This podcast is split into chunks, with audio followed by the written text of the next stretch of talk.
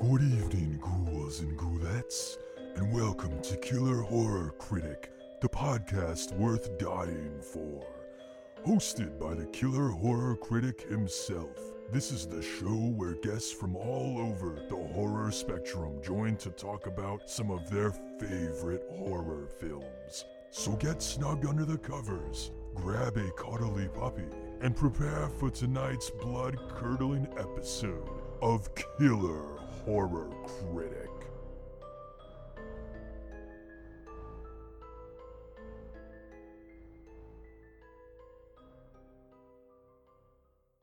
Good evening, horror fans, and welcome to another episode of Killer Horror Critic. I'm your host, Matt. And I'm Chris.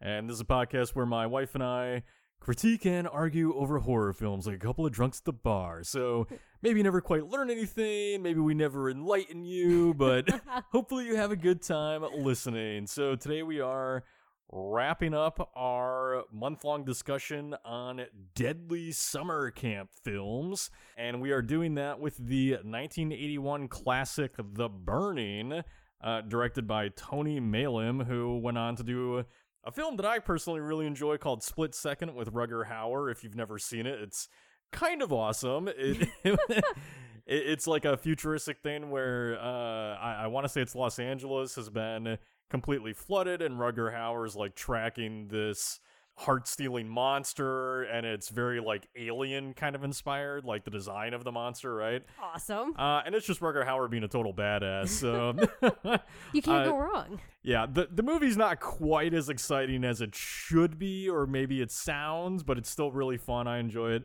Uh, and The Burning was written by Peter Lawrence, uh, who went on to do a ton of T V shows, including Thundercats. And it was also written by the other fucking Weinstein brother. I'm not even going to give either of them, like, the proper, you know, name accreditations. Yeah, no, just fuck those guys. Just fuck them both.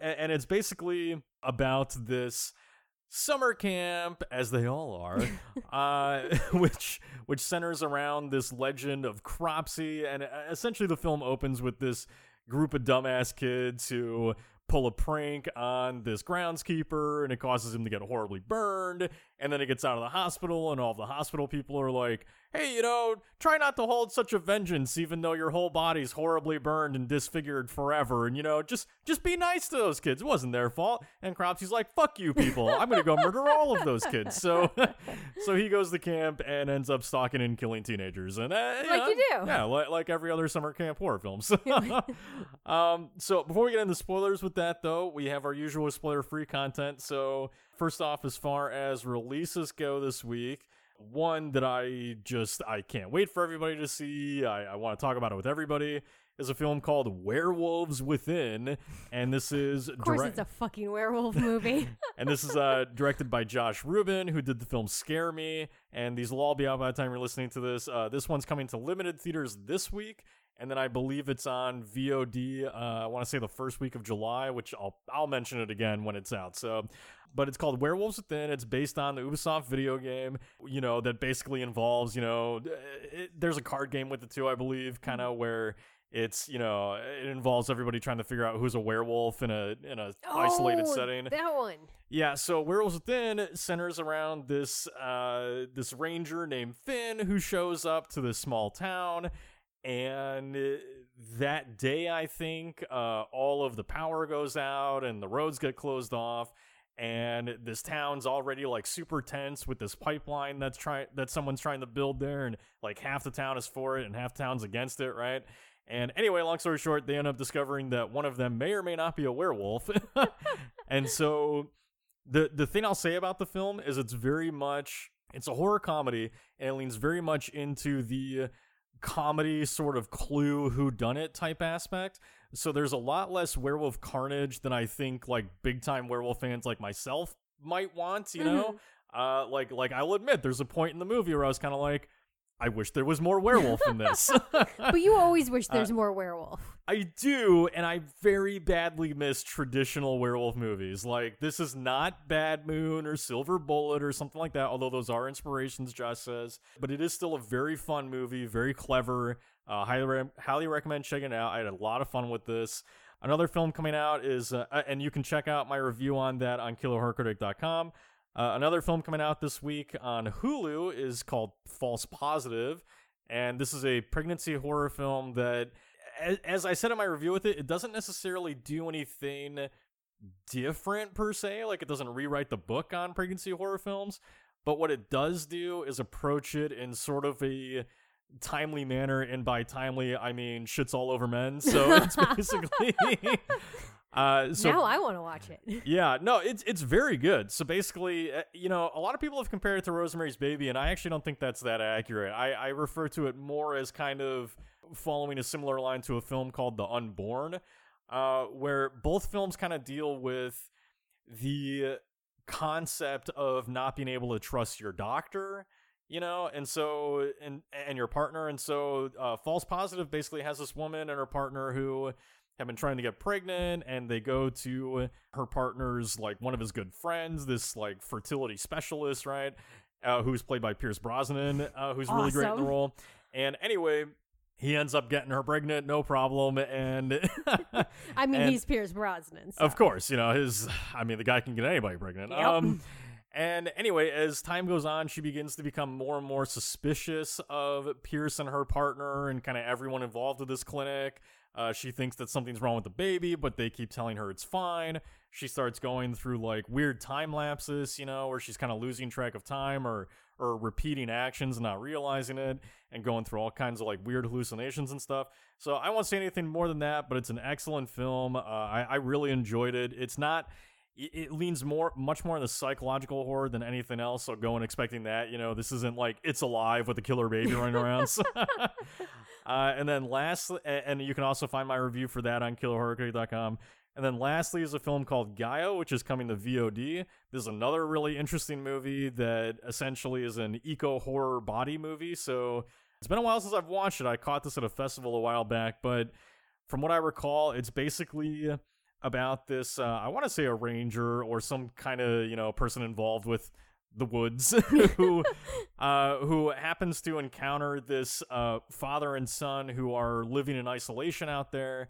And it turns out that there's, like, these, I don't I don't know what to call them, plant, we'll call them plant people. There's, like, plant people uh, that are in the woods, and there's kind of, like, this weird disease spreading through the body, right? Ooh. And and I won't really say anything more than that, but it's very strange. It's very, like, A twenty-four-ish, you know, if you're familiar with those kinds of movies. And, you know, so just very much, like, it's also heavy on the psychological horror, but does have a lot of body horror and some fun creature stuff in it. Uh, but very strange, very weird. uh, but it's a good film. So anyway, those are your releases coming out this week. So another thing we like to do is every week on our Twitter at Killer Critics, I'll post up a poll kind of getting your thoughts and feelings on the film and what you think of it. So with The Burning, between love it, it's fine, don't like it, and never seen it, where do you think this one falls? Um, I don't know. I guess I'm going to go with it's fine. I have a tendency to just put our poll at where I feel like for the movie. So you do, don't you? I do. I I hope that people agree. You're like, everyone must agree with me because I said this thing. I'm not saying that they must. I'm hoping that they agree with me. Okay, well, you're very wrong on this one. So. Damn it. Now, the, the Burning is mostly beloved. Uh, so of it's, course it is. Uh, so so forty-eight percent say they love it, twenty-six percent say it's fine, three percent don't like it, and twenty-three percent have never seen it. Which that part actually surprises me. Twenty-three percent haven't seen it. I, I am surprised that, that that poll fell there with this. Like, I'm not surprised that the majority leans towards love it, but people, this is a classic slasher movie. Like, I, I know I sound like the pretentious horror fan when I'm like, how have you not seen this? But so I'm not going to pull that move. And it, yes, it came out in nineteen eighty-one. I get it. All right, like, it's an older movie, but. But it is that thing that, you know, I, I've really realized doing this podcast. The longer that we do this, the more I'm like, fuck, I'm getting old. like, like nineteen eighty-one is now, it, we're now in that period where I feel like these early eighties films are really not as widely seen by the newer generation. That really bums me out. See, it makes me feel better since my horror education is so scattershot mm. that when our audience is just like, yeah, I haven't seen it, I'm like, good, I'm not the only one. I'm not alone. Yeah, and that's fine. Like, you know, we all have well, we all have things we have and haven't seen. It's just it's just kind of noting the fact of, like, all right, we we've hit that mark now where, you know, like, when I was growing up, it it, it made sense of you know, there are a lot of movies from the sixties and beforehand that maybe I hadn't seen, right, when I was a kid. And and now I'm just kind of realizing, like, you know, for a lot of horror fans of my generation, it's like, you know, the eighties was like the big decade. Like, that's the decade that all of us refer to as, like, our favorite, you know. Yeah. I, I should say most of us, not all of us, but it is the best, though. uh, but, you know, but we're reaching that point now where I'm realizing that this current, this new generation of horror fans, you know, if it's early eighties, there's probably a good chance they might not have seen it. So, yeah, just getting to that point now. But, like, like you know, anyway, I'm not going to spend time on this. Um, but anyway, so we always like to get a few comments from you all as well. So, just a few here. Uh, and these are all on Twitter. At The Callback Film uh, says, just watched this for the first time a month ago. See, people are still discovering it. Uh, and was very pleasantly surprised with how much I enjoyed it. That raft scene, iconic. I I love the raft scene, even though for me, I do have a moment where it makes no sense. Because you can't have a raft battle in the middle of the water and stay afloat. That's not happening. But the carnage in it is glorious. Yes, so yeah, it is. it is. It is a really fantastic scene. And it's... I think The Burning is an easy one to be pleasantly surprised by because the effects and the kills are so good in it. Um, and a lot of the actors are really fun to watch. Plus, yeah. It has Jason Alexander. Yeah, no, they are. The The cast is great. The kills are great. And, I mean, the raft scene is personally one of my favorite scenes and, honestly, one of my favorite kills in horror history. So, damn. uh, well, just because, I mean, look, you know, I we're not in spoiler territory yet, but I will just say this, you know, there there are very few slashers that can claim such a moment where, you know, you've heard the phrase kill two birds with one stone. Well, that scene kills like five birds with one stone, you know? So it's yeah. like, and, and, and not a lot of slashers do that kind of thing, right? So mm-hmm. so it kind of, it really stands out in that way. But uh, anyway, thank you at The Callback Film for your comment. Really appreciate it. Next up is at Metal Lehman seventy-two. Hopefully I'm saying that correctly. And that's Metal L I, so M E T A L L I M A N, and then the number seventy-two. And they say, I think it's a great if underrated slasher and was always surprised there were no sequels that followed. This was one of the video nasties of the eighties in the U K, and to get the uncut version was a rite of passage among me and my friends. Great gore effects too. Yeah, I I agree. I'm very surprised that The Burning didn't get any sequels or kind of become a franchise because there's a lot to it that could become a great franchise. This isn't one of my favorites, so I get why this got the video nasty it got on that list because of how kind of intense it is about a lot of stuff. Yeah, I'm gonna go ahead and disagree there just because why? This is bloody and gory more so than any Friday the thirteenth is. Not true. I really I don't think so. Like, I think, you know, the the burning the burning's more of an intensity in in its discomfort in the type of things that are happening. You know, like, this is not a pleasant movie towards women. Nope, you know? It is not. And so, so I, for me, it's more kind of cringy in that sense. Uh, but the gore, I mean, honestly, the gore is really tame, though, compared oh. to a lot of stuff in the early eighties, you know? So, like, so so I am kind of, you know, the video nasty era was a bunch of bullshit, you know? Like, mo- most of the movies that ended up on the video nasty list weren't really that bad, you yeah. know? And just, it's just that that was a time period where everyone was freaking out, and, you know, Christians were like, oh, my God, it's, it's destroying our minds, and, you know, so I, I don't have to get too much into that, but... But yeah, but this wasn't, you know, I, I can see where Metal Lehman's coming from. Like, these kinds of movies, you know, as a kid, these were a little bit more intense than something like, you know, Critters or Ghoulies or something like that. So uh, so it was kind of a rite of passage in a sense of, like, you know, as horror fans, I feel like a lot of us, whenever you discover horror, not all of us, but some of us try to tend to tend to start off with, like, the more kind of gateway stuff, right? Mm-hmm. It's like a drug. You start off yeah. with, like, the easier stuff, you know, the easier to get stuff, the the the the stuff that's going to cause you to have less of a freak out, right? And then the braver you get with it, the the the more you the more you expand your mind with it, right? So, and you try something else, something a little hard, something that hits a little harder, right? And then you wind and, up in a back alley having watched Cannibal Holocaust, and you realize maybe you've gone too far. Oh, yeah, then you then you end up in a back alley, you know, blowing somebody for a Cannibal Holocaust copy. And, like, uh, and that, the that's the eighties and the nineties for you people, blowing blowing people for copies of Cannibal Holocaust on V H S. Um, but anyway, so uh, thank you, Metal Demon seventy-two, for the comment. Really appreciate it. Uh, and, and, and these are where the comments start to get a little uh, not as favorable here. So, uh, so at Halloween Year Round, so that's Halloween Y R R O U N D, and this is a good friend of mine. Uh, definitely check out their website. They they have a website where they do uh, really fun lists and stuff like that. Uh, but they say it's a great early slasher, but unfortunately, it will always be connected with and remembered as the movie that launched Harvey Weinstein's career.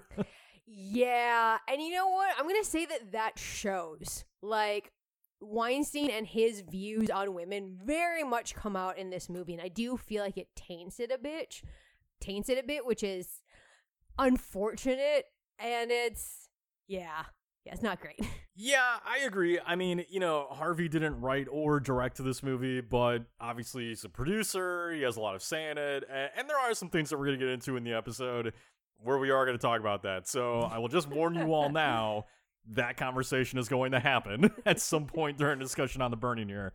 But, you know, fuck you, Harvey. Yep. Uh, uh, really quick, I will say, you know, that comment is accurate, though. This is the movie that launched his career, unfortunately, and, and it was, I think, the first, I don't even want to just say the first big movie for Miramax. I think it was the first movie for Miramax. Oh, shit. But anyway, thank you at Halloween Year Round for the comment. Really appreciate it. Next up is at that Joe Myers. So that's that, and then J O E M E Y E R S. And they say, can't say that I love it, but I quite enjoyed the film. Uh, somehow my first viewing of it was at Camp Fango on the rooftop, so I couldn't have asked for a better wa- first watch scenario. And its premise, it's odd to me that the film didn't birth a franchise like Friday the thirteenth. Yeah, it's such a good franchise film that I don't, I don't get it. Um, but yeah, I agree. Like, this is not my favorite camp slasher film. Um, there's a lot of things about this film I don't particularly like, but the gore is great, and that's what I do like about this film. And the kills. Yeah. Oh, I'm surprised you don't have a comment on Camp Fango, because we were there. Yeah, so, well, like, I, I was trying to remember if that's the first time I saw it as well. That is the first time you saw it. So, like, ah! uh, I'm pretty Shared po- experience. Yeah, I'm pretty positive that was your first time. Um, yeah, no, Cam- we were there for Camp Fango. I actually think, uh, you know, Joe and I ended up talking on Twitter a brief, or that, that might be around the time that Joe and I started talking a little bit more on Twitter. So what's up, Joe? But, uh, but, but yeah, no, I, we were there at Camp Fango. It was this really awesome event that Fangoria put on, uh, where we had Camp Fango on the rooftop. And so it's just this really cool event where they had a big screen there, and they ended up showing a double feature of Sleepaway Camp and The Burning. And uh, Mick Garris was there uh, along oh, yeah. with Joe Russo, and they did like a live uh, podcast recording, and I think that was when Mick announced a book he was working on. But no, it was a great experience. I absolutely loved it. Just watching movies on a rooftop, you know, with the stars out in L A, like, fucking awesome. I really, really, really hope Fangoria comes back and does something like that again. They please, should. Please, please. Please, you should do it. You should do it in every fucking city in on the planet, you know? But, but anyway, and, and quick comment I'll make on the franchise thing. I do know that they attempted, er, there was discussion of uh, The Burning Part two. I don't know why that fell through necessarily. My my only guess as to maybe why is that neither the Weinsteins nor uh, director Tony Maylam were really horror people. Mm. It was more so that horror was kind of a way to get in. You know, like, it, it, it, as as everybody kind of knows, like, horror is the franchise where a lot of beginner filmmakers or, or filmmakers trying to break in, they they start in horror because it's an easy, it's the easiest to sell genre, not the easiest to make. I'm not going to say making making horror films is easy. It's really difficult to make a good horror movie. Yeah. Um, but it's it's one that tends to sell better.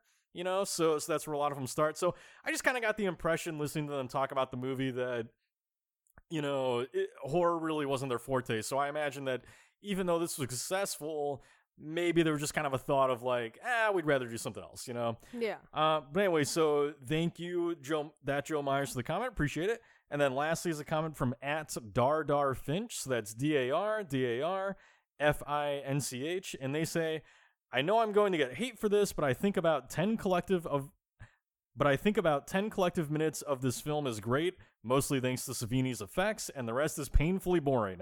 I just don't find these counselors entertaining like in other films, and we spend way too much time with them. uh, I do think that all the characters in this, well, mainly the male characters, are all terrible human beings. Generally, yeah. yeah. Um, so yeah, it does make this movie a little bit hard to watch sometimes. Yeah, it's, uh, I, I, admittedly, I'm not a huge fan of the characters either, and I do think that this is not the most exciting slasher movie. It's it's very simplistic and honestly not that well made. Like, I, I know I'm gonna get a lot of shit for saying that, but I'm so, like, but I'm sorry. Have, you know, those of you who love it, I can already imagine all the, all, all the people hating me for this. Um, I will just say this: like, I don't dislike The Burning at all. I like The Burning, but but you know, I'm not I'm not gonna pretend like it's this amazing. It's not an amazing movie. I think no. I think it I think it's I think elements of it are great. Tom Savini's effects are great, of course. Uh, I think the soundtrack's excellent, and and it's a you know overall it's a simple, fun movie. Like you know, so I enjoy it. But but when you look at the production of this movie, I mean, for God's sakes, you know, like the it goes back and forth between looking like it's day and nighttime, you know, like they like they very clearly really struggled with continuity in this movie. um, you know, and, and, and a lot of the characters are kind of fucking despicable. Yeah. So, so we'll get into that too, but but no, I I can de- basically what I'm saying is I can definitely understand where Dardar is coming from here, you know? Yeah. Like it's not I, I can I fall in the middle on this. I really like it. I don't love it, and I can understand both sides of where you fall with this movie. Uh, but anyway, thank you, Dardar Fringe, for the comment. Appreciate it. Uh, so last thing we like to do before spoilers is just talk about the tagline versus the film and what we think of it overall really quick. So the tagline for The Burning was "A legend of terror is no campfire story anymore." Like I'm, so it, I'm always gonna laugh because you say it so amazingly. So what do you think? Uh, thank you. So what do you think of the tagline? What do you think of The Burning overall? I mean, yeah, I feel like the tagline works. It's fine. It's fun. I'm always gonna love. Honestly, I'm always gonna love any tagline that you read to me because okay. It's always gonna be amazing. I am. Um, look, for me with The Burning. Look, it's fine. It's fine. That's about as highest praise that I can give this movie because for me, I have to like at least one of the characters. And I like Jason Alexander in this movie. Um, and maybe like one other character. Mm. So I have a hard time with this movie because I don't love the characters.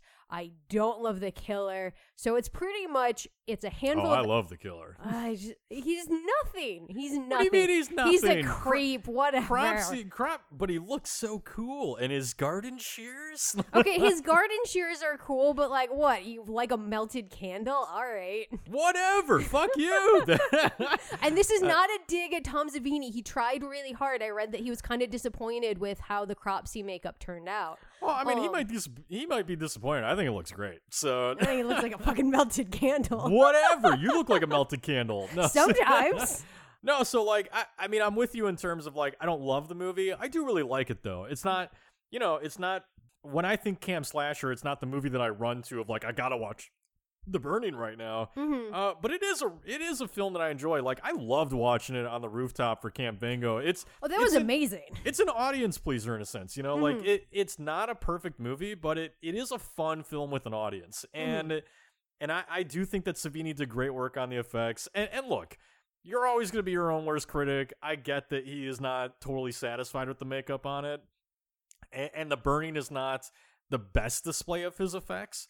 Uh, but I do still think he did a great job. You can tell that they had Savini level quality effects, and and, and no, I just I just think Cropsey's a really cool villain. I I think that overall the film's a good time.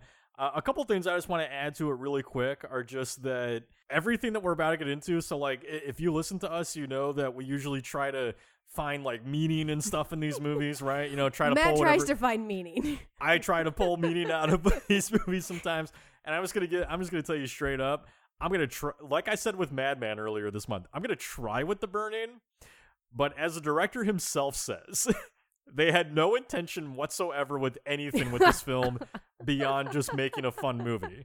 You know, like he's he says it on the commentary with this, where he's like, "I wasn't trying to make a statement. I wasn't trying to say anything about anything. I just wanted to make a fun slasher."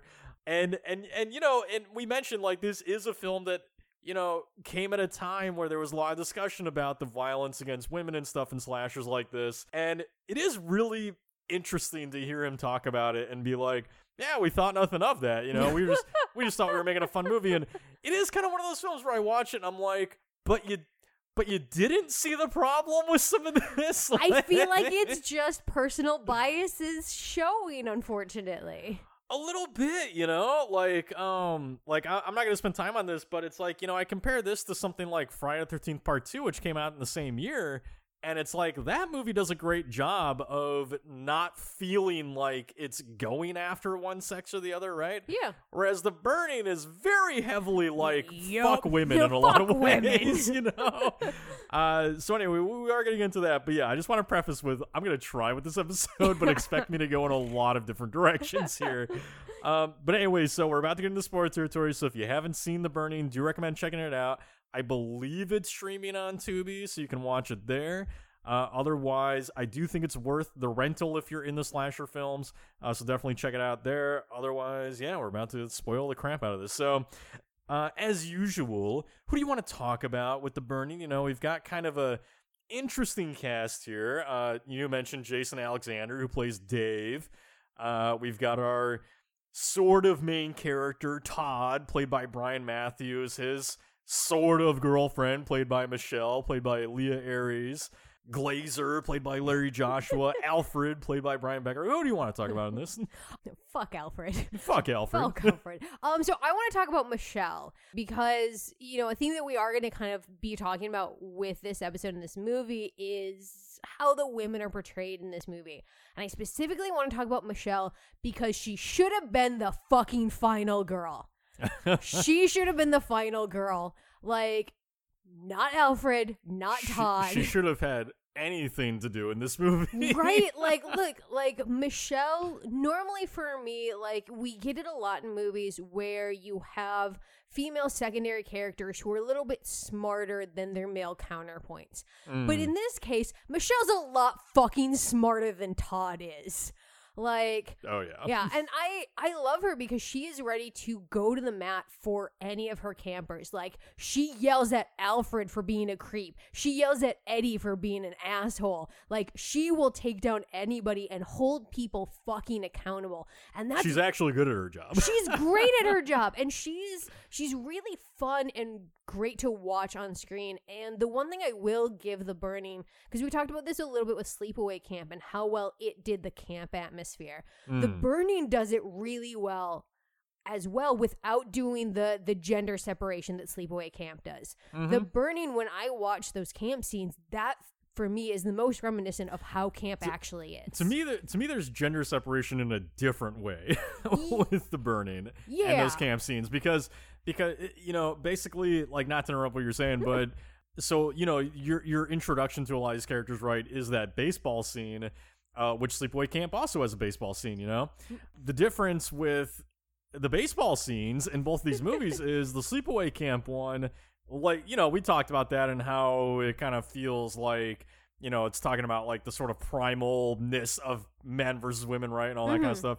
And with The Burning, it feels still like gender separation in a sense because it's extremely male-gazy, you know? Like It it's, opens on a girl's ass! Well, well, like, all, yeah, all, all of the women are, like, playing in their, like, bikini bottoms and stuff like that, you mm-hmm. know? And, and and we're just kind of following the men, like, all checking them out, but there's no, like... Slutty men? There's no slutty men. There's no men in, like, short shorts and, you know, shirtless and stuff like that. It's so, a crime. So... Well, it's just very eighties, right? Like, it's... It, no, eighties gave me men in crop tops. They should have had it, crop tops. It did, but yes. So, and anyway, you were saying. I wish that she was my camp counselor because she's amazing. And she could have kicked Cropsey's ass so much better than Todd did. Oh, she could have. And we're going to talk about Todd and we're going to talk about Alfred, but who I just want to mention really quick that kind of leads into like a pseudo theme, I think, with this movie is... is uh, Dave, played by Jason Alexander. Fuck and yeah! So, so first of all, I, I think Dave's probably the best character in the movie, or at least one of them, you know? Jason Alexander, uh, which, by the way, this was his first movie. Um, no shit! Yeah, it was his first movie. I think he had done, like, a, a T V thing before this, but this was his first movie. Uh, and there's actually a lot of these actors' first films. Uh, Holly Hunter's in this movie, too, in, like, a really brief role, and it was her first movie. But Dave, you know... It's weird to see Jason Alexander with hair. I will say that every I, time I, because I grew up with him in Seinfeld being bald, right? And so every time I watch this, I'm like, wow, Jason Alexander was actually a good-looking dude when he was he was younger, adorable. You know? Uh, what happened, man? And so, but no, but he's a, he's a good character because to me, he strikes me as the most realistic sort of teen guy in a sense because, you know. Movies like Sleepaway Camp and, and some others, they, they tend to sort of portray male teenagers as just like abhorrent rapists in a lot yeah, of ways. Or really and, aggressive. Or really aggressive. And I'm not going to say that men aren't aggressive at that age. They absolutely are. But, but uh, so maybe the best way to put it is that Jason Alexander to me strikes me as the most similar to like my level of aggressiveness in the sense that he never really comes off as rapey. You know, no. he... He he jokes around and he says things that maybe he shouldn't. Like, I don't know what women wants to be talked about with spermicide. Yeah. Like, what fucking woman wants to have some teenage dude talking to her about spermicide? None that I no, know nobody. Or knew, you know? So, you know, he's like, he's a little bit aggressive in that sense, but but he never he never comes off as like mistreating the women, you know? No. He he kind of he kind of is like bringing them in on the joke most of the time, which and, and that and that's why. So like when the women are laughing at his jokes, it feels real. It feels like it makes sense, you know. Yeah. And, and it's only when dudes like Glazer getting laughs or stuff like that, we're like, no, no, now I'm starting to not believe it. You know, I, Gla- Glazer's a little aggressive for me. So. Well, to be fair, all the women are laughing at Glazer. They're never laughing with him. T- true, mostly true. Yeah. Um, but. What strikes me about Jason Alexander and, and his character Dave is that this is a character that survives this movie. Yeah. And and this is where things get tricky with The Burning. So so as the director says, you know, as I just mentioned, no intent with this movie whatsoever. We know the people that were involved with it, and we certainly know that they're not intending to give us any positive messaging whatsoever regarding women, right? Yeah. Or men. So when I watch this film, it's just kind of this weird thing of like, I almost feel like I'm trying to take ownership of it, of like, this is what I want to take out of it, you know? And, and that is just this fa- this sense that, to me, I want to feel like Dave survives because he respects the women. You know, so like in a lot of these movies, you know, there's that there's that uh, sort of believed trope or stereotype or whatever of, of the sense that, you know, you have sex, you die. Like that that's that's present in a lot of these early slasher films and even mm-hmm. modern slasher films, you know, and and Dave obviously doesn't do that. Yeah. But he he has a sense of respect for the women, you know, like he he chi- he kind of treats the women like one of the guys in a sense. Yeah. Uh, like they're just he's. comfortable with just being friends with them. He doesn't have to fucking hit on all of them like all the other dudes in this movie. So, yeah. uh, so, so to me, I, I want to feel like part of the reason he survives is because he's not one of these aggressive assholes in this movie, being all, you know, aggressive like Razor or creepy like Alfred or just a total like misogynistic dickhead like Todd. Yeah. You know, he actually seems to like genuinely just want to have fun with these women and treat them like people. Yeah. And, and, he, and I feel like that's maybe why he survives. I would agree with you. He even has a moment where like he kind of steps in and protects one of the girls from stupid bullying. Like when they're supposed to be gathering wood to make the raft and one of the girls who I love and I wish I could remember the character name, but she has like, she's got a plastic bottle and she's all proud and excited of herself and Fish just berates her. And Dave is instantly, she turns to Dave, like, upset. And he instantly is just like, come, Jane, we will gather wood. And gets her out of that situation so that they mm. can go and have fun and enjoy what's happening and not have to deal with pissant little boys being bitchy. Right. I am. So, yeah, I'm with you. I absolutely think that Dave survives because he's a good character. I'm kind of curious, getting to the characters, what you think of, of Cropsey, our, our villain's portrayal and his treatment in the film. So, I mean, this is the other interesting thing about this movie is that, you know, I feel I feel like Cropsey is this character where, like, and again, I know that the movie is not trying to say anything. Like, this movie's brain dead as far as I'm concerned, but... More so or less so than Mad Men? Less so than Mad Men. Mad Men's pretty fucking brain dead. Um, but when I look at Cropsey, you know, Cropsey to me strikes me as this character that sort of works in two different ways. So, first of all, I, I something that intrigues me about the character just in general is that we never actually really know how bad or not bad of a person Cropsey was. Because when you actually start to think about it, who is the one telling us this? Todd and his fucking bitch boy bully buddies, right? Yep. So, so you got all the you got all these kids in the beginning that are, you know, they're just saying shit about this guy. We don't know if they're telling the truth. They're a bunch of fucking dumbass kids who yeah. think that it's a fun joke to put like the skull of a corpse that they somehow found. I mean, I I'm not even really sure what the fuck if that skull's real or if no, they, that's a fake skull. Well, I know it's a fake skull, but did the, did the like where'd the kids find it? Did they make that thing? You know, yep, like they made it in arts and crafts. But that's my point. Is like, did they dig it up somewhere? Is it real? Did they put worms out? Like, where the fuck is that skull from? Anyway, the point is, it's a bunch of dumbass kids telling us about Cropsey, right? Mm-hmm. We don't actually have any, uh, any any like visual sense of ourselves of who Cropsey really is, other than he's obviously a drunk. You know, he seems like probably kind of a drunk, and so, yeah. but but you know you know how kids are. It's like an adult says one strict uh thing to them, and they're all of a sudden like, "That's the worst person I know in my life." You know, so so for all we know, Cropsey was actually a pretty decent person, and they just come in and just fuck up his life, right? So so that right. part so that part intrigues me, but but where I'm really getting to here is that, you know, you see it from the very beginning where Cropsey is almost, and I say almost because he does terrible things in this movie, but he's almost a sympathetic character Aww. in the sense I'm listening. that after he's burned, you have the scene in the hospital where the two doctors are, are, are coming up, and you got the one doctor that's, or, or the orderly, I don't really know what his job is, but he's, but he's basically like, you know, you've got to see this freak. This is a freak show. You want to be a doctor? This is the freakiest fucking freak you're going to ever freaking see, you know? Like, he, like he's really obsessed with just, like, how much of a fucking disaster yeah. that Cropsey is. And, it, you know, so it starts to touch on this idea of voyeurism, which ends up playing all throughout the movie, and we'll get into that in a sec, but it, it starts touching this idea of, like, how we view the disfigured in society. Mm-hmm.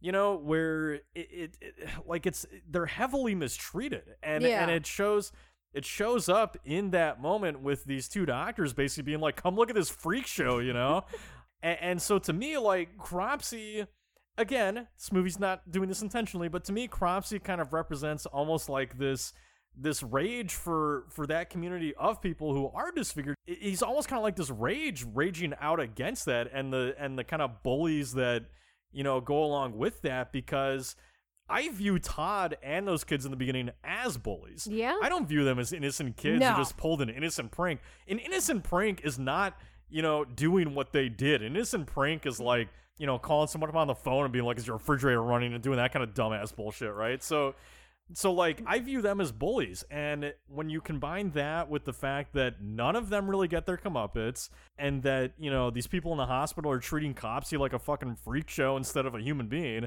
you know, it just, it starts to touch on these ideas of, like, the way that society views the disfigured and people who are suffering through conditions like that.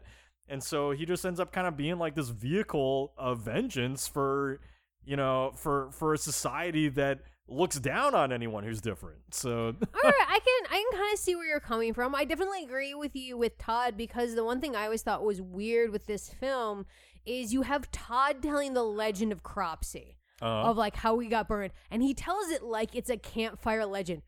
Fucker, you burned that man. Well, that's the whole point. Yeah. Listen to the way Todd tells that story. Yeah. Again, it's not intentional. I really don't think there's much thought being put into a lot of no. this, but the way that Todd tells that story, he he's very much telling it like he's innocent. Yes. You know, he's very much telling it like almost in a way of like he's justifying what he did to Cropsey, right? Yeah. You know, like like Cropsey was this terrible person, and and he got burned badly, and now he's a fucking murderer, you know? Like he he tells that story almost as if he wasn't even present for that. Yeah. You know, and to me, that just strikes you like for how much of a fucking awful person Todd is. Yeah. Because who talks about ruining somebody's life, almost and, murdering them, and almost murdering them in such a like casual, let me tell you a fun campfire story kind of way, right? Well, and on top of that, normally you would have a moment in the movie where like Todd does realize that this is the man that he burned and almost killed as a child,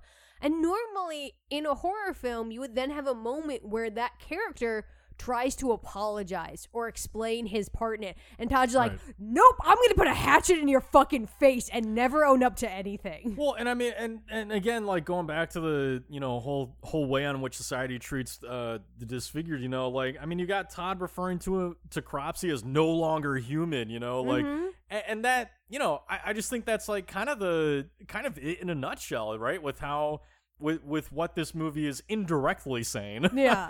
Which is how we do view basically anybody who's different from us as not being on the level of the rest of us, right?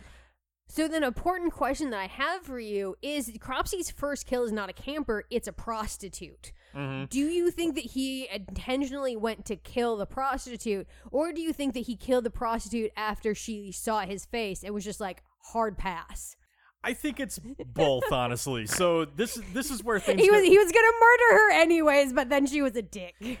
This is this is where things get a little bit tricky with The Burning, again, because The Burning's not really trying to say anything. No. It's it's really not. But but this is where it gets a little bit tricky because to I th- I think that that's possible. You know, I think that it's possible that Cropsey, after she sees his face, you know, and freaks out, that that's when he maybe snaps. But I think that the other side of Cropsey that brings a less sympathetic view to him is that I also think that he alternatively kind of represents sort of the ugliness of men like him, men like Alfred, men like Eddie.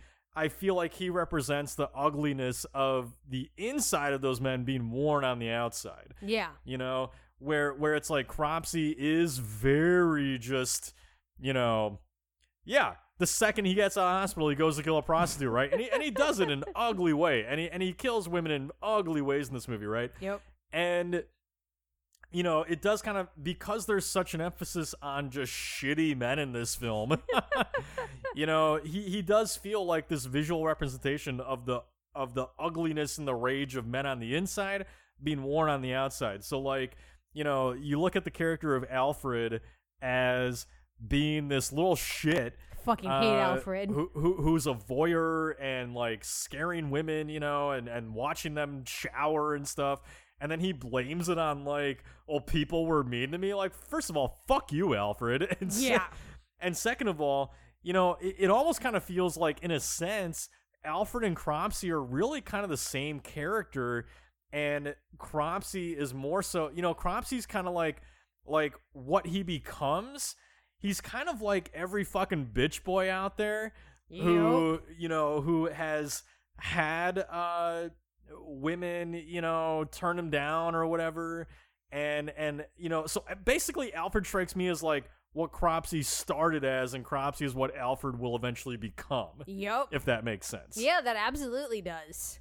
So so let's kind of get into that for a little bit more. So what do you think of the voyeurism element of this movie? Because, you know, all slashers, to an extent, have some kind of voyeuristic element, you know, dating all the way back to, like, Psycho and, and, and the film Peeping Tom, you know. But what do you think about The Burning in particular and kind of its approach to the idea of voyeurism? Burning is very heavily voyeurism because normally, like, I feel like with a Jason or anything else, you get... You have brief moments of voyeurism. They watch for a little bit and then they move on. They watch for a little bit and they kill.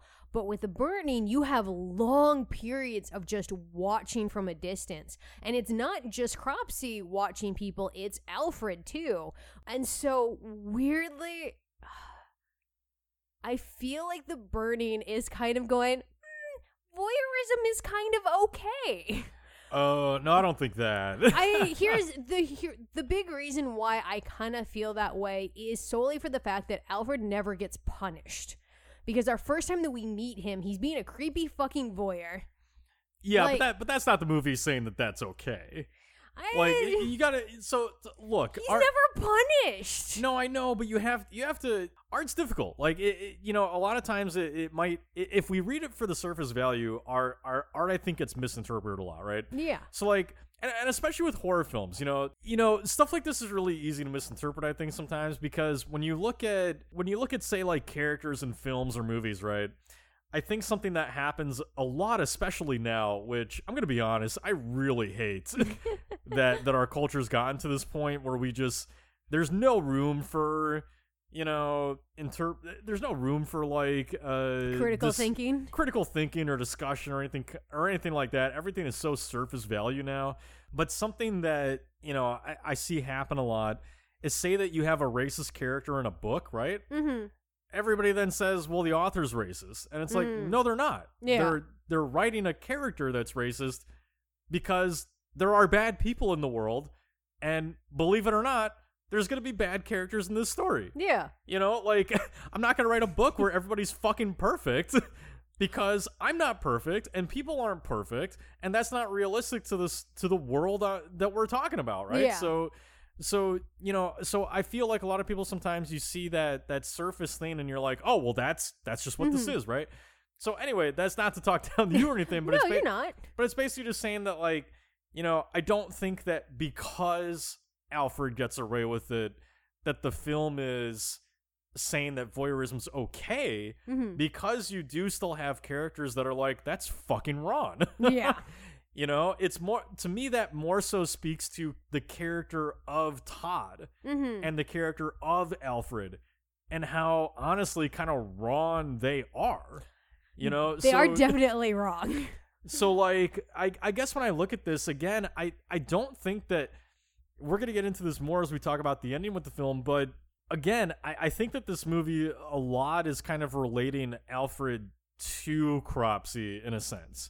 So so when you look, when, you know, when we talk about voyeurism, voyeurism is associated with killers a lot, right? Mm-hmm. Uh, again, films like The Peeping Tom, Psycho, Halloween, they they they all start with some kind of voyeurism. A lot of killers in real life, you know, are voyeurs who who stalk yeah. uh, their victims for a long time before, you know, doing anything. And so... So it, to me, that kind of voyeurism is maybe, so, I mean, I'm not an expert on this stuff, but maybe sometimes kind of an early sign of, like, you know, potential issues with the person psychologically, where it's like, you know, like, like I want people to understand, like, normal people do not stalk women in showers no. like that. No. And then, and then not feel any remorse for it None when they get remorse. caught. Yeah. You know, like, like, look. Teen boys are extremely hormonal, okay? They do weird shit. I did weird shit as a kid, but if I was caught for it, I felt guilty. As you right? should. You should have been doing it in the first place. Exactly. So, and I'm not saying I did what Alfred did, but it's like, but it's like if you get caught for anything like that, you tend to feel some kind of guilt. Alfred yeah. feels none of that. Alfred blames all of this on society and, you know, people bullying him and that kind of stuff. And it sounds very much like, you know, like a real life killer who might be like, oh, it wasn't my fault. Yeah. You all made me this way. You know? And, and that's the thing. I do really agree with you that there are a lot of parallels between Alfred and Cropsey because they both do a lot of the same similar things. Like sometimes when we have a voyeur moment in the movie and we think it's Cropsey, it turns out to be Alfred being a fucking creep and watching people have sex. I think for me, why like... I have a hard time viewing this movie as viewing voyeurism negatively is the fact that Alfred keeps weirdly getting positive reinforcement about it. He keeps getting understanding and like all of this other stuff because look, as the audience, we know he's a fucking freak and he's an asshole and he's a piece of shit. But he's but he's but, only but he's only getting positive reinforcement from the men. I know, but by horror movie rules, assholes have to die. That's my main issue with this film, is it doesn't follow the basic bitch horror movie rules. If you're a dick like Alfred, you should be horribly murdered. Well, look, and that's where The Burning's flawed, right? Because, yep. again, the filmmakers had no idea what they were saying with their movie. But but I think if you if you read it critically, you know, it. I, I do think that in a lot of ways, let's let's put it this way, okay? you you have Alfred positively being reinforced constantly throughout the film, right? Mm-hmm. By by other men. Yeah. And, and, you know, and he makes that fucking comment of, like, I have no friends. And then it turns out, like, all the fucking dudes. All the are, boys are his friend. Fuck you, right, Alfred. Like, like, they're all protecting him from Glazer and stuff. So, yeah, yeah, like, fuck you, Alfred. But he's getting this positive reinforcement throughout. But what kind of happens in the end? He doesn't die, but the film ultimately, you know, is kind of like showing Alfred, you know, in a sense of like, hey, this is what your path is leading you towards. You're going to become Cropsey if you keep this shit up, you know? So you like, think by him setting Cropsey on fire, he's going, I don't want to be that man? Sort of. You know, like, like again, you have, again, you're, you're, you know, you're stretching these things a little bit to, to your own kind of interpretation of it, right? Mm-hmm. Um, but I do think that, you know, with Alfred ultimately being kind of like the final boy in this, you mm-hmm. know, you're he's basically, by making him the main character and by making him a character who's like Cropsey, mm-hmm. the film is kind of going one of two ways where it's like you're either trying to teach Alfred a lesson and say that this is the path that you're on, uh-huh. and even though you're getting this positive reinforcement from men, that's not okay. Yeah. You know, like the film itself in a sense of saying is saying like, hey, this positive reinforcement, what Alfred did, not okay, mm-hmm. you know, because and so you're either looking at it as like he learns a lesson, or you look at it as he's doomed to become Cropsey because society keeps telling him it's okay. I think he's doomed to become Cropsey because he's a dick. Sure, he is a dick. Yeah. But no, so so really quick, I, I just want to make the point too of like, you know, v- voyeurism does play a heavy role in this film, and you know, it, it's this really nasty kind of thing, right? Where like, again, the film has no intent, but it's, but you know, I, I hope the people watch The Burning and think to themselves like, oh, this is wrong, you know, yeah. like, like, because the, the sort of what The Burning does differently than some other slasher films, you know, like like Michael Myers in Halloween, right? Mm. He's kind of a voyeur in the beginning as a kid, uh, where he's like sneaking up on his sister, you know, being naked and stuff, like brushing like, her hair naked because that's what you do. Who doesn't? So, but you know, but there, there's like some weird kind of voyeuristic things there, but. But The Burning is sort of kind of like, The Burning more than a lot of these movies really puts an emphasis on the the the fact that voyeurism itself is kind of like this this ugly part of human nature where it's mm-hmm. like you sort of take almost sort of like ownership of whoever is the voyeurie, yeah. you know? Uh, like, it's kind of like watching porn in a sense, right? Like, yeah. you know, like, nobody nobody watches porn and really thinks to themselves that much of, like, this is a real person with, like, a family and friends and all that kind of stuff, right? Like, like I don't think any of you are watching porn on Pornhub and going, like, man, I wonder what this person does in their free time. Like, do they go get coffee in the morning and, like, go see their mom on the weekends or something? Like, you don't think about that stuff. Instead, yeah. you have people watching porn being like, yeah, fucking, you know, say this bitch or like whatever the whatever the fuck people say when they watch porn, right? You know, like you take ownership of that person in a sense, you know, yeah. like bec- they're on this video so they don't feel like real to you necessarily. Mm-hmm. And that's kind of what The Burning is sort of commenting on is like how, you know, how there's kind of this inherent nature, especially in men, where it's like you you have a character like Alfred watching a girl in the shower and Alfred isn't really thinking of her as a person. He's like, he even says, you know, like I'm I was doing that to her to get back at Glazer. Like, he's almost yeah. looking at her as, like, a prop. Like, she's not a real person. Right, like, as a prop in his, like, make-believe vengeance against Glazer. Like, how the fuck is that getting back at Glazer? I have no idea, but... Yeah. Well, yeah, it's one of those things that I feel like we see in this movie a lot, personally, is almost kind of like this boys will be boys mentality. Like, with the voyeurism, and especially for me with how much pranks and revenge we kind of see in this movie. So I'm curious how you view the pranks we see play out in this film. Well, so I think that, you know, it, it really just ties into everything we've been saying already, which is the idea of the whole boys will be boys adage and how dangerous yep. it really is, right? Right? Like, like you know, The Burning's funny in that way because it was made by people who, you know... that saying applies to. Yep, who took in, full advantage of that position in society. Exactly. Like, so, you know, when you want, when you, when you hear these court cases like fucking Brock Turner and the judge being like, boys will be boys or whatever the fuck happened, you know? Fuck you, judge. Yeah, I know. It, it, you know, like, or I don't remember if it was the judge that said that or his mm-hmm. defense attorney or whatever, but, or his father. But basically the argument they tried to make was boys will be boys, right? Yep. Fuck that. Agreed. You know, and, and it's, The Burning's fascinating in that way because I think that the movie is ultimately kind of talking about the danger of that. Yes. Yet it was made by people who embraced it. Right. You know, so like so so when I watch this film, it's you know, it's it's interesting because it, it exposes the danger of that. Again, it's why I think that the film itself is not saying that that's okay. Mm-hmm. Cuz you you're watching all this positive male reinforcement, but we can look at that through a twenty twenty-one lens and be like, oh, that's actually what happens in society, and that's what's wrong with society. Yeah. You know?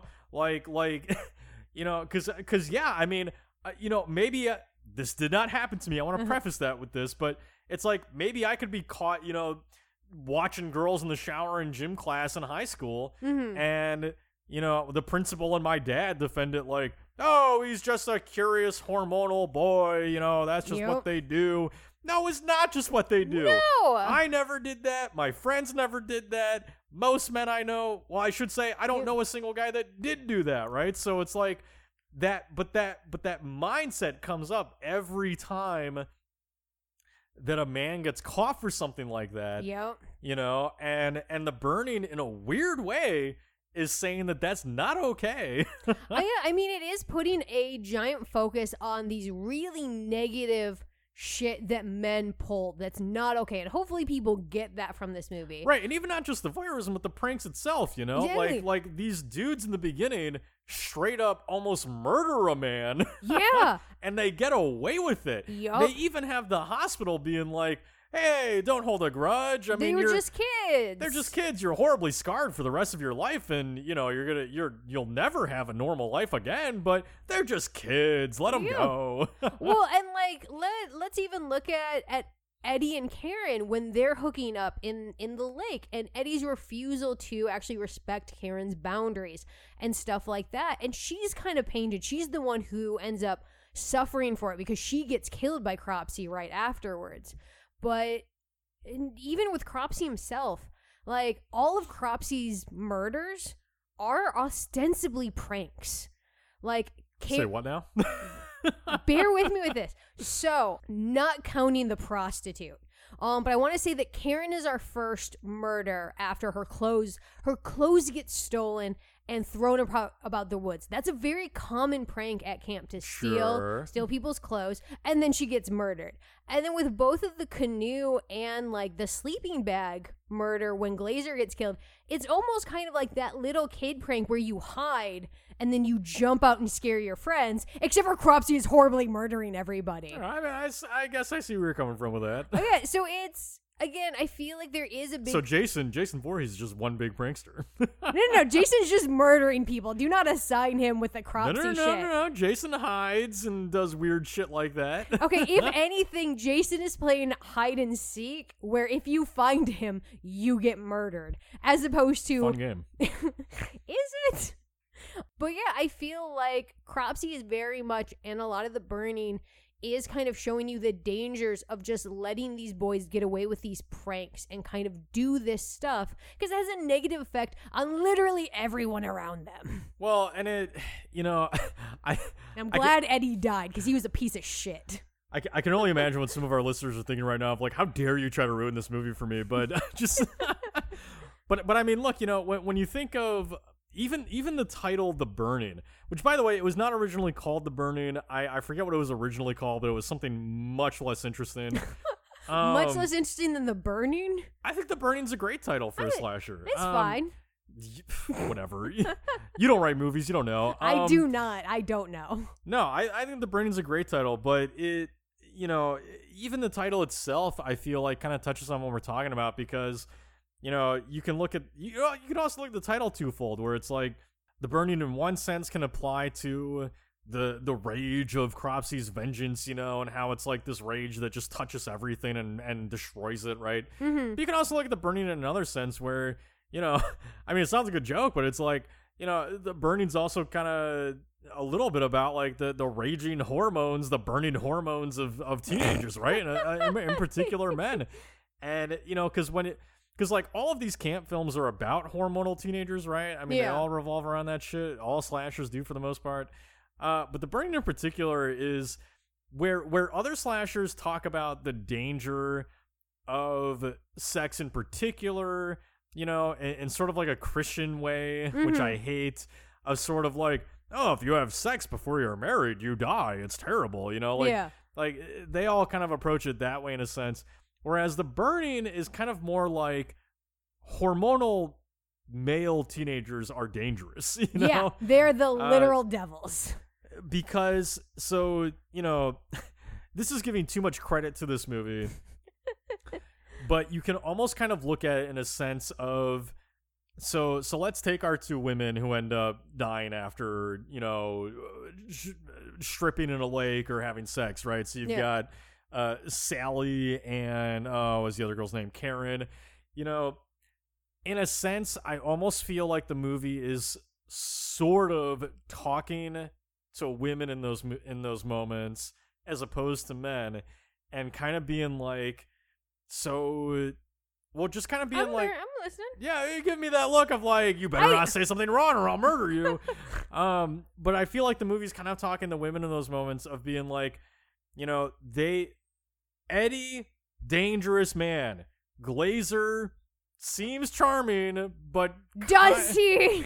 But kind of dangerous man, you know. And, and it's almost like the movie is talking to these women and saying, you know, you, be careful of these dangerous men who are aggressive and not treating you right. Yeah. You know, and, and then and then they die after they give in to these fucking charming but dickish assholes, you know? So. Yeah, I would agree with you. I would go a step further and say, you know, don't let yourselves be pressured by these dudes. No, but that's what I mean. Yeah. That That's what I'm trying to get at. I'm not saying it as eloquently as that because I'm fucking buzzed, but it's like...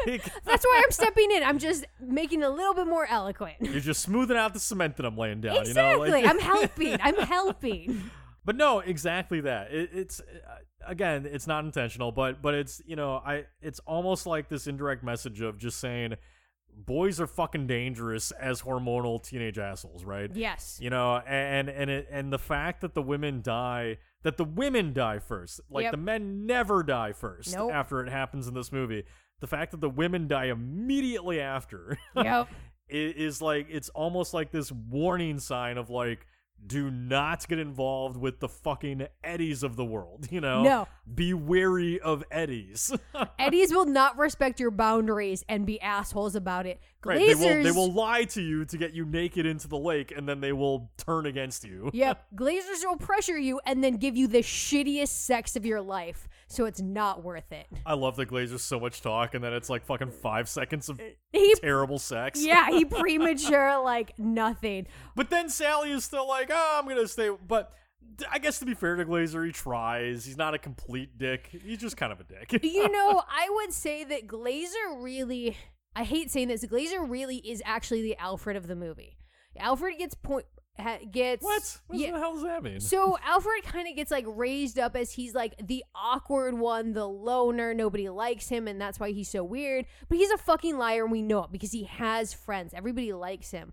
When I look at Glazer, Glazer's a piece of shit. This is not me defending somebody who is a bully and aggressive. Oh, I get what you're saying. He, he's he's actually the outcast. Exactly. Yeah. He's the one nobody likes. He's the one who's really awkward, but actually really kind of sensitive and tender, like we see with Sally. Yeah, but I, this is not defending him. You cannot cure bad boys. Fuck him. No, sure, whatever. So... So I want to make sure we talk about this before we wrap up. Uh, you know, what are your thoughts on the fact that this film does place... men in in roles that are traditionally reserved for women?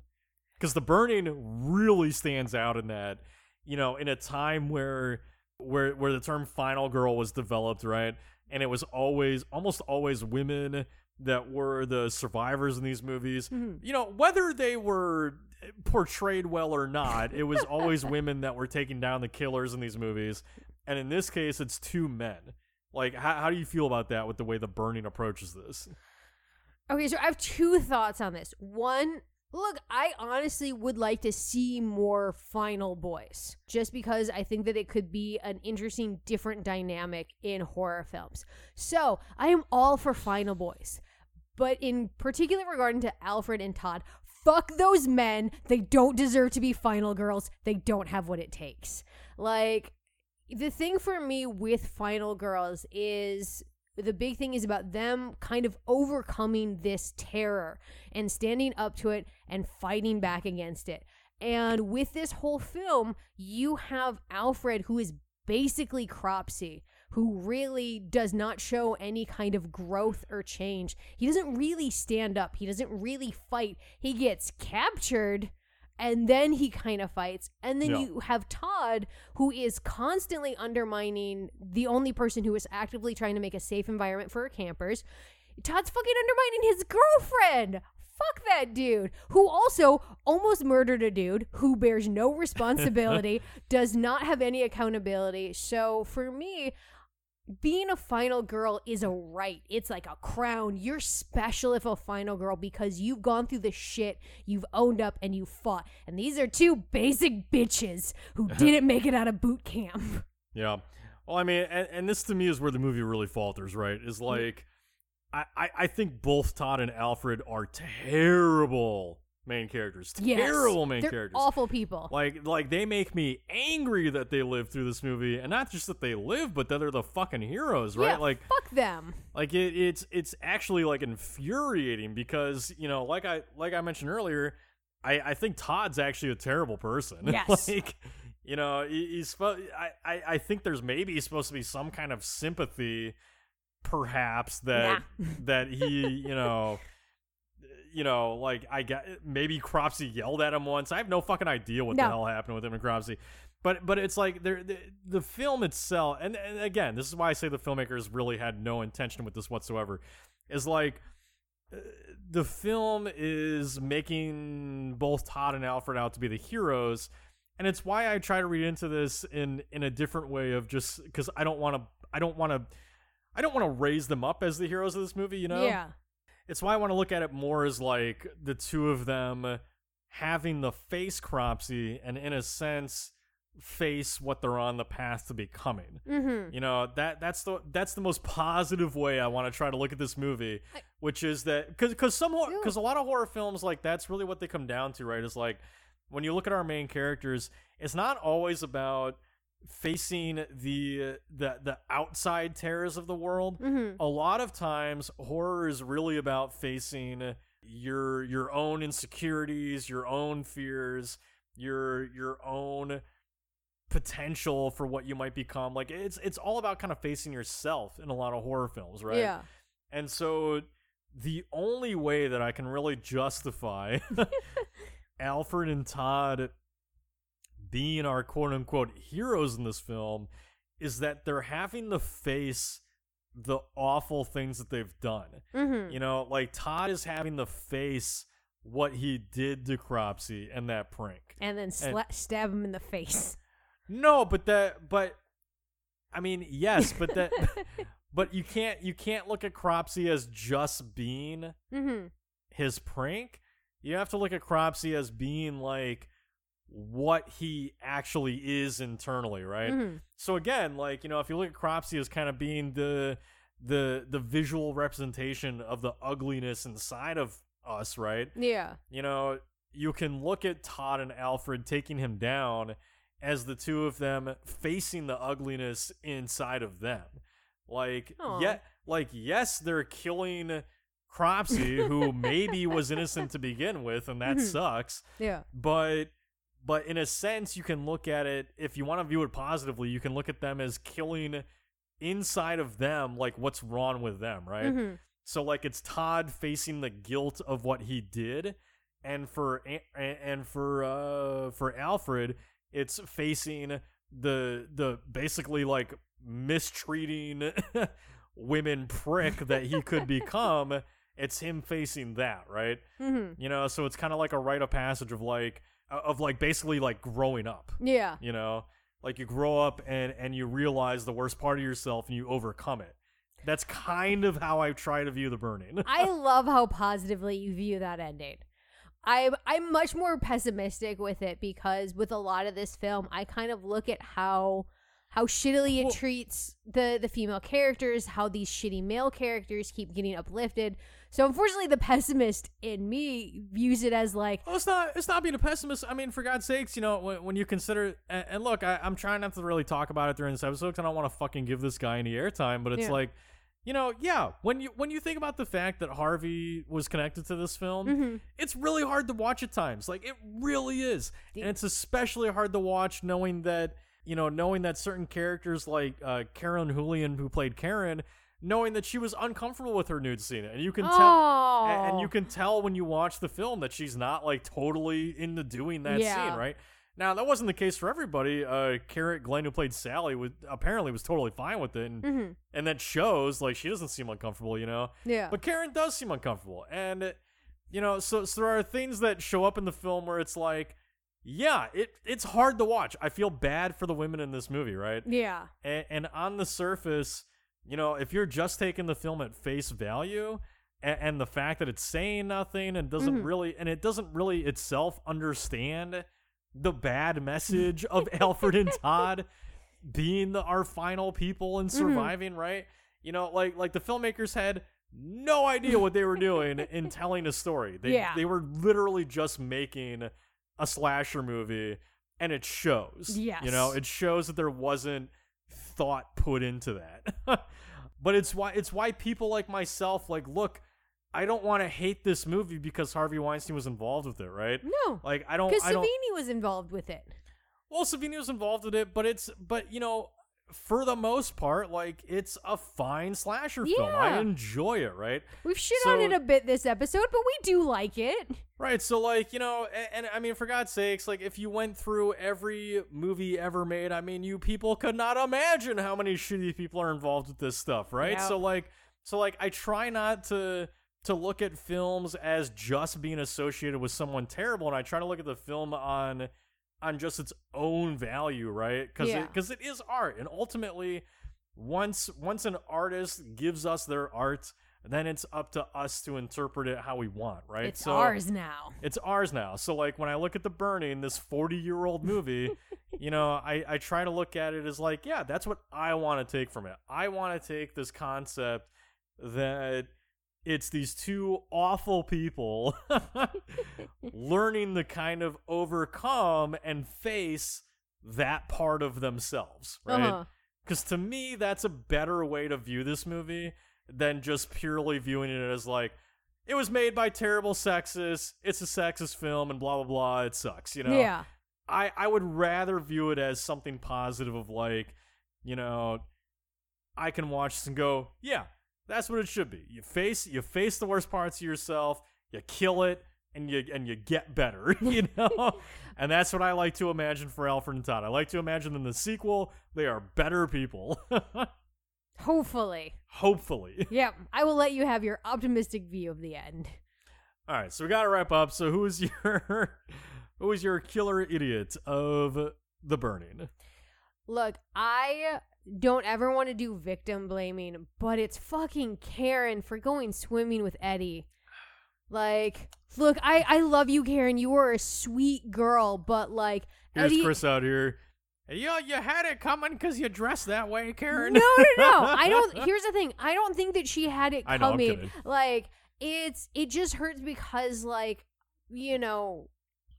potentially woman to woman, you can relate to of like you see that this girl. Well, I am a woman, so I am. She she's clearly uncomfortable with this boy, and you, it happens so much in real life where women go with these men. They feel pressured to go with these men that they don't want to go with, and like it breaks my heart. So the Karen and Eddie scene breaks my heart because she's trying to have a good relationship because that's what society has told her that she's responsible for trying. And Eddie's a fucking piece of shit. And he never deserved Karen, and he should have died. Well, he he def- should have died first. Well, he yes, both counts. He should have died first. Yep. He didn't deserve Karen. No, and Karen should have lived.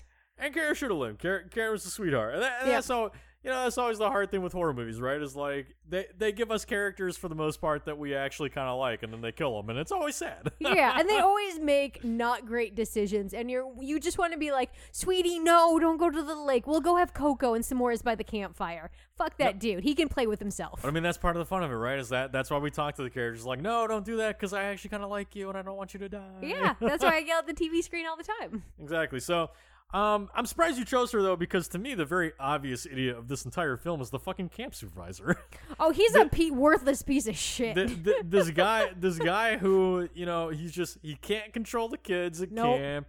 He he can't recognize that the kids are hurt in the end when they show up fucking limping and dirty and bloody. They show up on a fucking raft, and he's like, where are my canoes? Right, a raft they hand-built, you know, and he's like, oh, you kids, you know?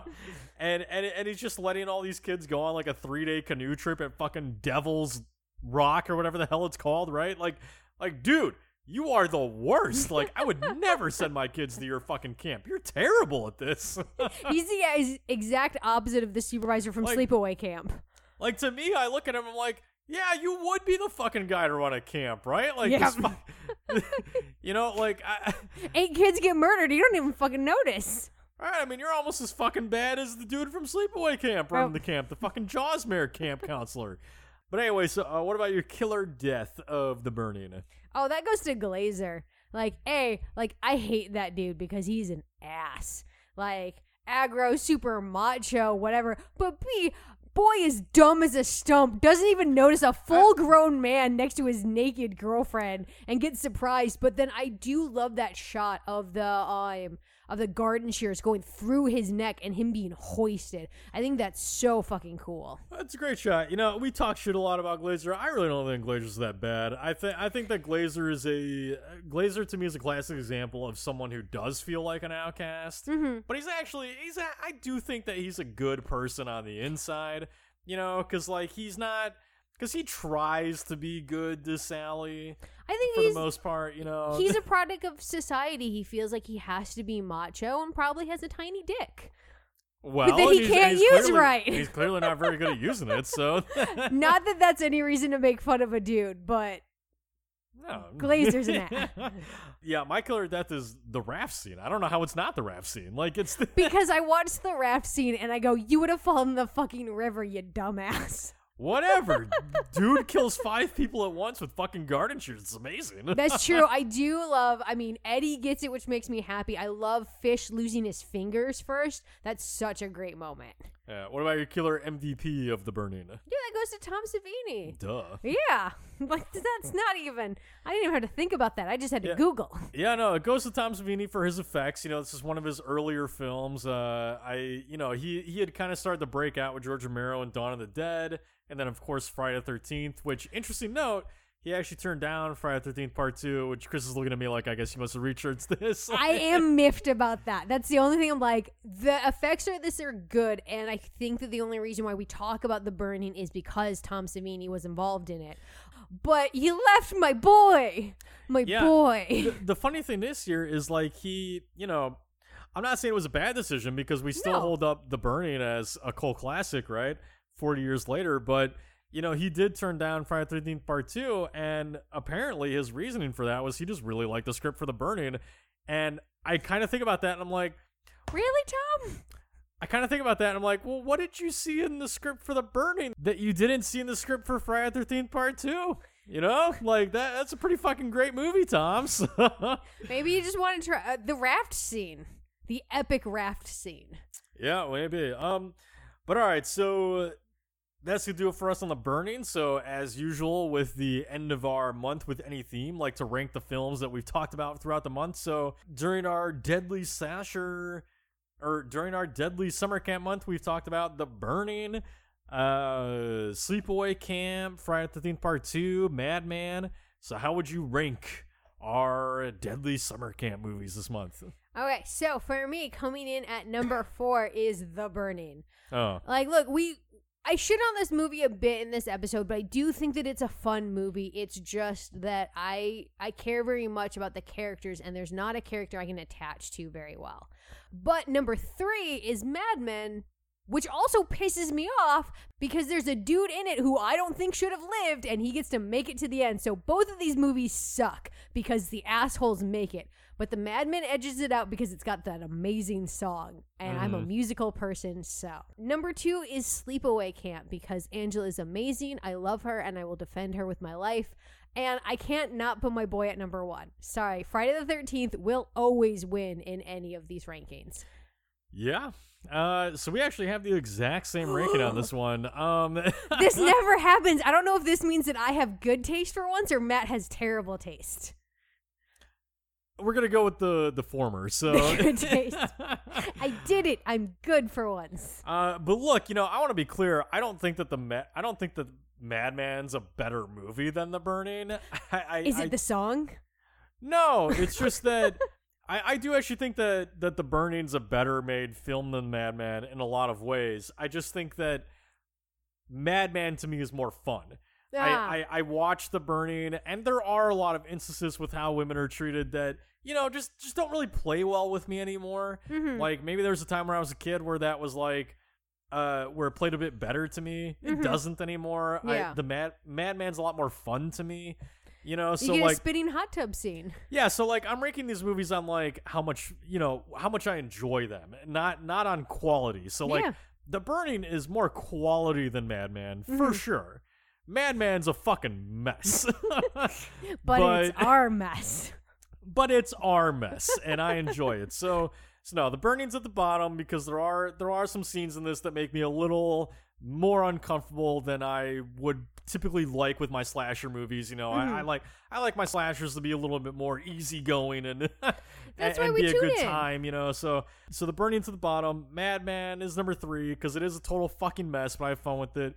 Sleepaway Camp, I think, is an amazing movie. It, it really is. It does so much well. It's got one of the greatest endings in horror history. Mm-hmm. You know, so I it, so it absolutely deserves a number three spot.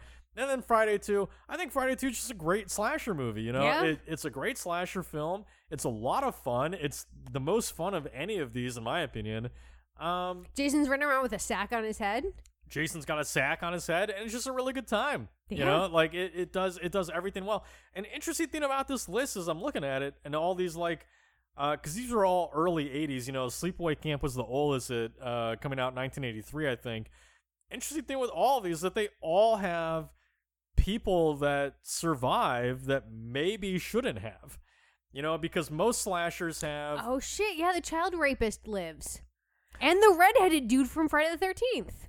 Yeah, most slashers have, you know, most slashers only have one or two survivors, and usually any named character is killed off, you know? Yeah.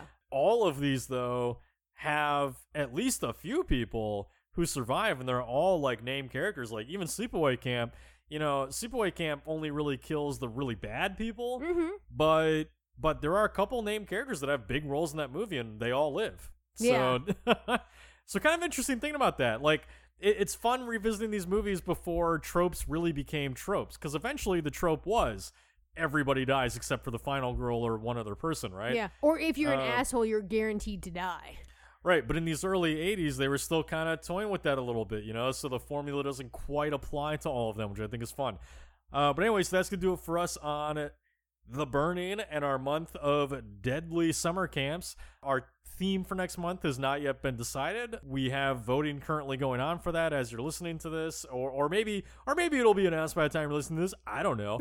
uh, but uh, but the next theme, the theme for July will be announced before July, so keep an eye out for that.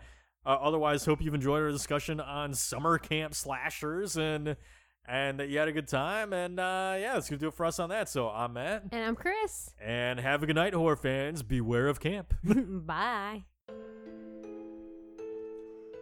I hope you've enjoyed tonight's episode of Killer Horror Critic.